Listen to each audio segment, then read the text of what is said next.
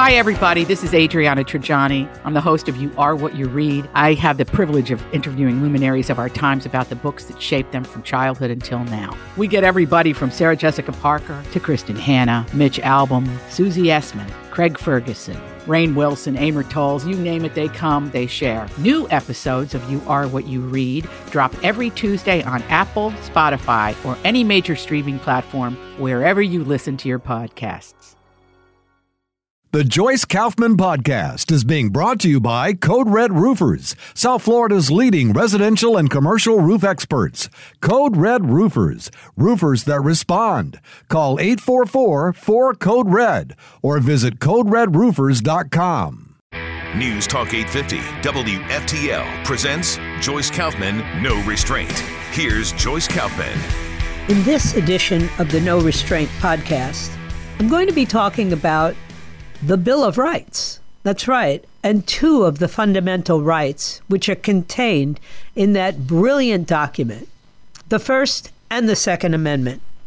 Apparently, Americans don't take this very seriously and will give up those rights often without even thinking about the value that they're giving up.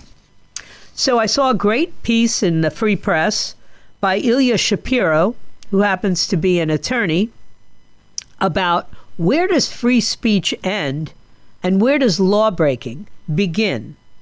And he sums it up pretty nicely because he says, and one would have to agree, that the First Amendment does not give carte blanche to intimidation and harassment. So even anti Semites might have the right to free speech. And that's true. We read that in Pamela Paresky and Nadine Strossen's article last week in the Free Press. Since the massacre by Hamas on October 7th, they've been taking full advantage, the pro Palestinian, actually the anti Semites, to take full advantage of that, especially on college campuses. Pro Palestinian groups have harassed and even assaulted Jewish students. Protesters have interrupted courses and taken over buildings. Ivy League professors have called Hamas's attack exhilarating and awesome. Students have torn down posters of missing Israeli children. Others have chanted and even projected onto university buildings slogans like From the River to the Sea, Globalize the Intifada, and glory to our martyrs. In response to such activities, universities have suspended or banned student groups like Students for Justice in Palestine. Alumni have pulled their donations and publicly stated that they're not going to hire students who sign letters blaming Israel for the massacre. Republican lawmakers have suggested revoking the student visas of those who participate in anti Israel protests. Those who care deeply about free speech have to be asking ourselves many questions at this urgent moment. What should we make of the calls to punish Hamas apologists on campuses? After all, this is America, where you have the right to say even the vilest things. Yes, many of the same students who on October 6th called for harsh punishment for microaggressions, whatever that is, they're now chanting for the elimination of the world's only Jewish state. But Americans are entitled to be hypocrites. Don't these students chant Hamas slogans as the neo Nazis did to march in 1977 in Skokie, Illinois, a town which was then inhabited by many Holocaust survivors. I would put my free speech bona fides up against anyone. Ilya Shapiro says, I'm also a lawyer and sometime law professor who recognizes that not all speech related questions can be resolved by invoking the words First Amendment. Much of what we've witnessed is not, in fact, speech, but it's conduct designed specifically to harass, intimidate, and terrorize Jews. Other examples involve disruptive speech that can properly be regulated by school rules. Opposing or taking action against such behavior in no way violates the core constitutional principle that the government can't punish you for expressing your beliefs. The question, as always, is where to draw the line and who's doing the line drawing. And here are some of the most pressing questions those who care about civil liberties and protecting the rights of Jewish students are asking. What are some examples of protest activities that are rightly considered conduct rather than speech? In drawing the line between speech and conduct, some cases are easy. Beating someone up, as happened in and Tulane, is assault. Crowding around someone in a threatening manner, like a group of Harvard students, including an editor of the Harvard Law Review, did to an Israeli student who filmed their protest, is commonly known as the crime of menacing a pattern of actions designed to frighten and harass someone, like forcing Jewish students into the Cooper Union Library while pounding on the doors and windows, is stalking defacing someone's property by spray painting swastikas and slogans, as happened at American University, is vandalism. So is tearing down posters, at least on private property and in most campus settings. And masking at a protest, also a hallmark of events sponsored by the Students for Justice in Palestine organization, is illegal in many states, a remnant of the battle against KKK intimidation. The proper response to such behavior, regardless of how expressive someone may claim to be, is the same response we'd have to instances of assault or stalking or intimidation and other crimes in any other context. Identify, arrest, and prosecute the perpetrators. And in the campus setting, expel them. Are genocidal slogans like globalize the intifada or from the river to the sea protected by the First Amendment?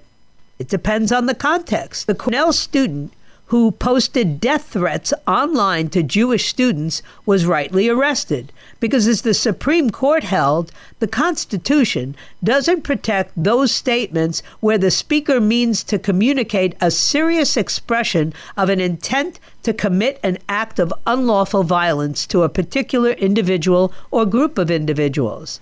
In addition to such true threats, and not simply political hyperbole, the First Amendment does not protect the incitement of violence, which the Supreme Court has defined as speech that is directed at inciting or producing imminent lawless action and is likely to incite or produce such action. The courts have set a high bar on meeting this standard, but it's surely been reached in some recent cases, both on and off campus. Take, for example, the pro Palestine rally in Los Angeles, where in the course of the event, a 69 year old man holding an Israeli flag was struck and killed. Assuming eliminationist or other violent slogans were chanted there, it would be hard to imagine a more direct connection those but a group of students marching through campus cheering for Hamas is no different than a group of students celebrating the killing of innocent black people, though we can imagine how different the campus response with the amendment perspective, both are protected. Wait, but isn't shouting anti Semitic epithets hate speech? Offensive or hate speech is also constitutionally protected, including burning a flag or giving a racially charged speech to a restless crowd. But even undeniably protected speech can be off limits in certain contexts. If I come to your neighborhood in the middle of the night and use a bullhorn to tell you what I really think of Joe Biden or Donald Trump, I can be arrested for disturbing the peace. The same thing goes for breaching the terms of a parade permit or not getting a permit at all and blocking traffic. So, for any particular incident, you have to drill down on the specific facts. Engaging in what someone, even most people, would consider hate speech won't get you in trouble. But doing so outside Jewish students' dorms at midnight or following Israeli students around to yell at them will land you in hot water. What about the interruption of classes and speakers by protesters? Isn't this just more speech that's protected by the First Amendment? In the campus context, we've learned in the last couple of years, some of us quite personally, that there's a difference between protest and disruption.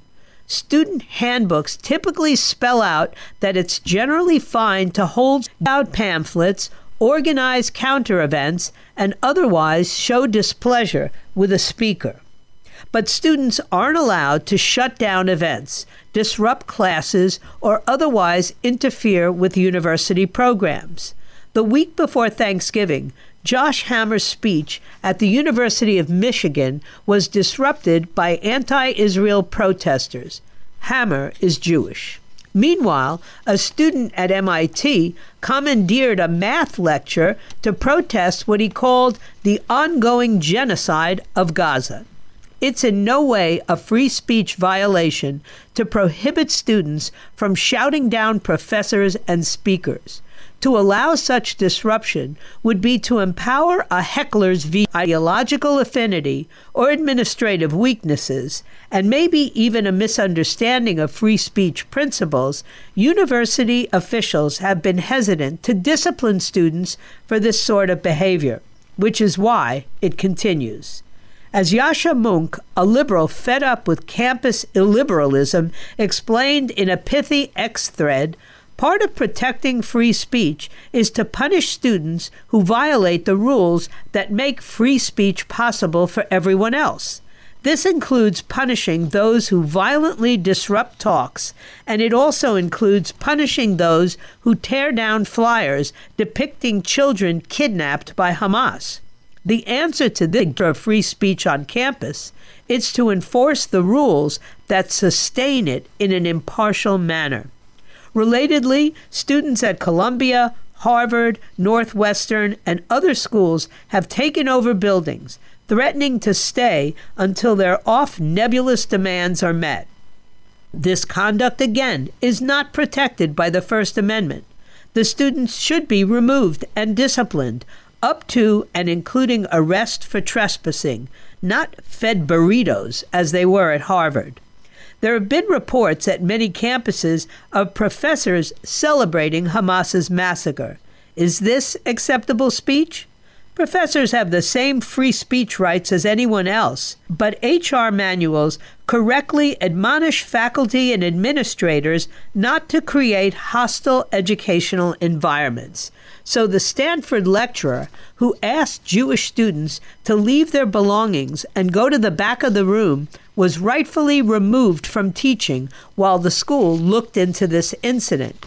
But Columbia professor Joseph Massad can write, as he did on October 8th, that Hamas's actions were awesome.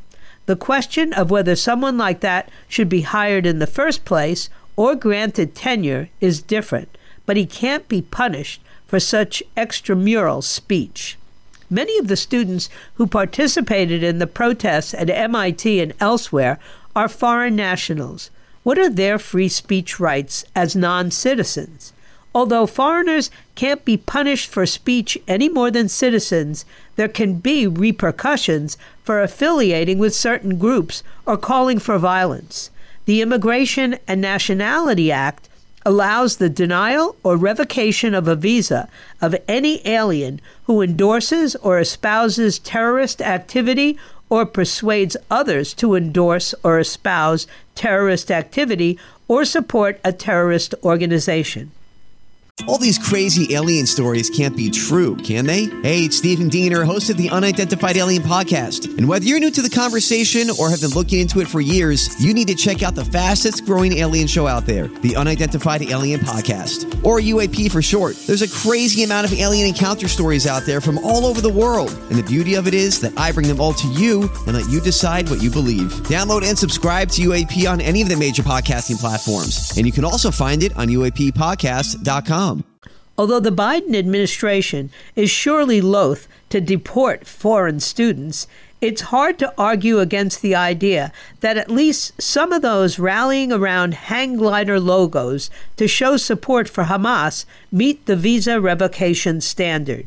Indeed, the State Department confirmed to Senator Marco Rubio that it can revoke the visas of Hamas supporters but MIT declined to take action against demonstrators who prevented Jewish students from attending class, despite warnings that they were violating university policies, precisely because officials knew that many of the harassers were foreign students subject to deportation. The school's refusal to do so effectively gives foreigners, but not Americans, the right to harass, intimidate, and vandalize. Such appeasement of anti Semitism opens the university to claims under the Civil Rights Act of 1964, which brings us to the next question. What if an institution knows that Jewish students are being threatened and does nothing, or creates impotent task forces without addressing immediate threats? Or what if officials take ideological sides, like an administrator at the University of Chicago who marched with SJP protesters, or egg on a mob shouting down a speaker like Stanford Law's DEI dean at Judge Kyle Duncan's event in March? This is where Title VI of the Civil Rights Act comes in. Title VI prohibits any entity that receives federal money including student loans, from discriminating on the basis of race, color, or national origin, which the Department of Education's Office for Civil Rights understands to include actual or perceived ancestry, ethnicity, and religion. As part of the launch last May of the Biden administration's National Strategy on Anti Semitism, the office issued guidance to remind K through 12 and higher ed schools of their legal obligation under Title VI to address complaints of discrimination, including harassment based on Jewish ancestry. The department's most important tool to fight against anti Semitism, Secretary of Education Miguel Cardona reiterated this month, is Title VI. So the legal landscape is ripe for both administrative complaints and lawsuits, alleging that all these hand wringing academic grandees have failed to address the very real threats to the physical safety of Jewish students. At Cooper Union, a staffer locked Jewish students in the library for their own protection in the face of demonstrators shouting, Free, Free Palestine.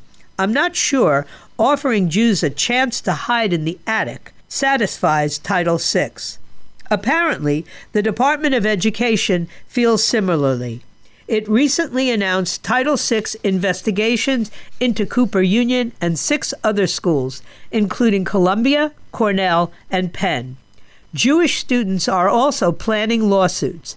Three NYU juniors have already sued their university asserting a variety of federal and state claims, including Title VI and breach of contract, not enforcing NYU's own discrimination and student conduct policies. Is it legal to ban or suspend students for justice in Palestine from campuses? SJP is the most prominent anti Israel, many would say anti Jewish organization on college campuses, with hundreds of chapters across the United States and Canada. Immediately following the October 7th attack, its national organization exulted in the atrocities as a historic win for the Palestinian resistance and created a toolkit for its chapters to use on their individual campuses. Since then, SJP has organized countless events at which its members and supporters have celebrated Hamas and called for the elimination of Israel. Some schools have had enough. Earlier this month, Brandeis University withdrew recognition of SJP as a student organization. In an op ed in the Boston Globe, Ronald Liebowitz, president of Brandeis, wrote specifically chants and social media posts calling for violence against Jews or the annihilation of the State of Israel must not be tolerated. Such speech is SJP's specialty. Notwithstanding Brandeis's robust free speech policy, Liebowitz explained that the school was exercising its right to restrict expression that constitutes a genuine threat or harassment or that is otherwise directly incompatible with the functioning of the university. Other private universities followed suit. Columbia and George Washington University both suspend SJP chapters for violating basic school rules. Notably, the Florida Public University system also initially ordered the deactivation of SJP chapters at the behest of Governor Ron DeSantis.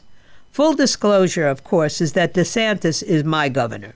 The system's chancellor, Ray Rodrigues, citing the national SJP's alleged ties to Hamas, wrote to university presidents It is a felony under Florida law to knowingly provide material support to a designated foreign terrorist organization.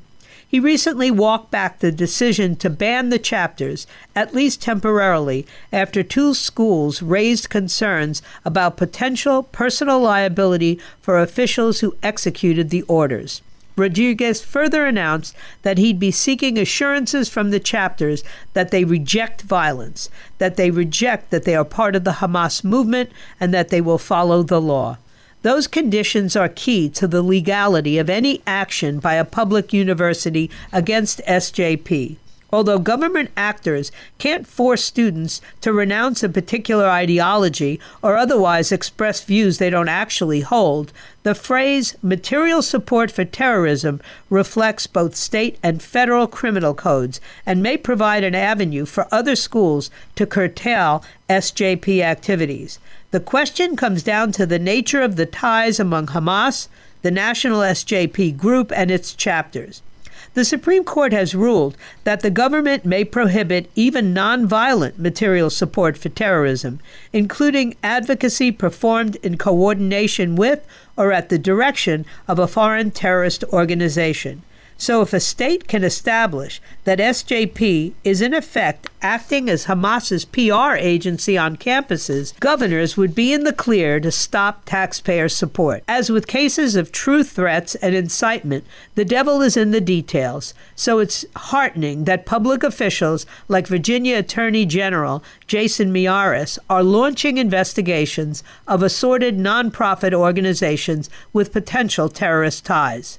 Some prominent alumni have suggested that businesses not hire students who have joined statements in favor of Hamas. Isn't that participating in cancel culture? A dozen CEOs pledged not to hire the Harvard students who signed in an open letter blaming Israel for an attack on itself. Independent journalists have taken to publicizing the names of students who engage in anti Semitic speech law firm Winston and Strawn rescinded its offers to NYU's law student body president, who sent a campus-wide anti-Israel statement and then later was caught on camera tearing down posters of kidnapped Israelis. I don't think that any of this qualifies as cancel culture, at least as one defines that term. Perhaps some people think it's permissible, even understandable, to support Hamas, but I can hardly blame a law firm or a Fortune 500 company for not wanting to associate with someone who celebrates gang rape, mutilation, kidnapping, and live incineration any more than I can blame them for not wanting to hire someone who yells at a federal judge, We hope your daughter gets raped, as Stanford law students did. We shouldn't weaken speech protections, which have made America not only the freest country in the world, but the most tolerant. But sometimes speech isn't speech. Sometimes it rises to the level of conduct that prevents others from being able to live their lives. Right now, we need people to discern the difference. The other right that's under threat, of course, is the Second Amendment, and the debate is academic for many a- Americans. Speculation with friends over what if scenarios and the concept of God given rights. On October 7th, those rights hit home for Adam Edelman, not his real name, and others in New York's Jewish community who were horrified by the Hamas terror attack on Israel. Palestinian protesters were marching just miles from his office. he began recalling his grandparents, aunts, and uncles' accounts of the beginning of the Holocaust. And now, how was he going to protect his family in a state that restricts his Second Amendment rights? Mr. Edelman spoke with newspapers on condition of anonymity out of concern for his family's safety. Well, look, the parallels are there. They're openly screaming death to Jews, Mr. Edelman said. If they had a chance, they would eradicate all the Jews. They would do it. Gun rights activists hailed the June 23, 2022 U.S. Supreme Court ruling in New York State Rifle and Pistol Association versus Bruen that citizens have a constitutional right to carry a gun in public for self defense. They see the decision as the bookend to the 2008 decision in the District of Columbia versus Heller, in which the court ruled that the Second Amendment guarantees an individual a right to keep and bear arms. Since Bruen, 27 states have adopted so called constitutional carry laws, which allow law abiding citizens to carry a firearm without a license. But not all legislatures celebrate it. In many blue states, where strict gun laws are the norm, legislatures took the opposite path. California, Oregon, Illinois, Washington, and other states implemented more firearms restrictions or refitted existing laws to the new standard. Washington, Illinois, and Delaware joined the seven other states that banned certain types of semi automatic rifles, so called assault weapons. Other states added prohibitions on where guns could be legally carried, expanding their lists of sensitive places. The centerpiece of New York's reaction to Bruen was the Concealed Carry Improvement Act, announced on August 31st of 22 the CCIA increased the training required for a license, expanded the number of places where concealed carry was prohibited, made in person interviews and a review of an applicant's social media accounts mandatory, and reduced the license recertification period from five years to three years. The state set up a website to explain the new law.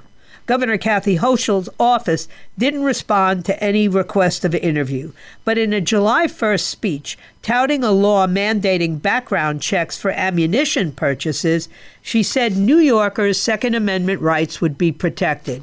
We know this has nothing to do with lawful gun owners, nothing to do with them at all.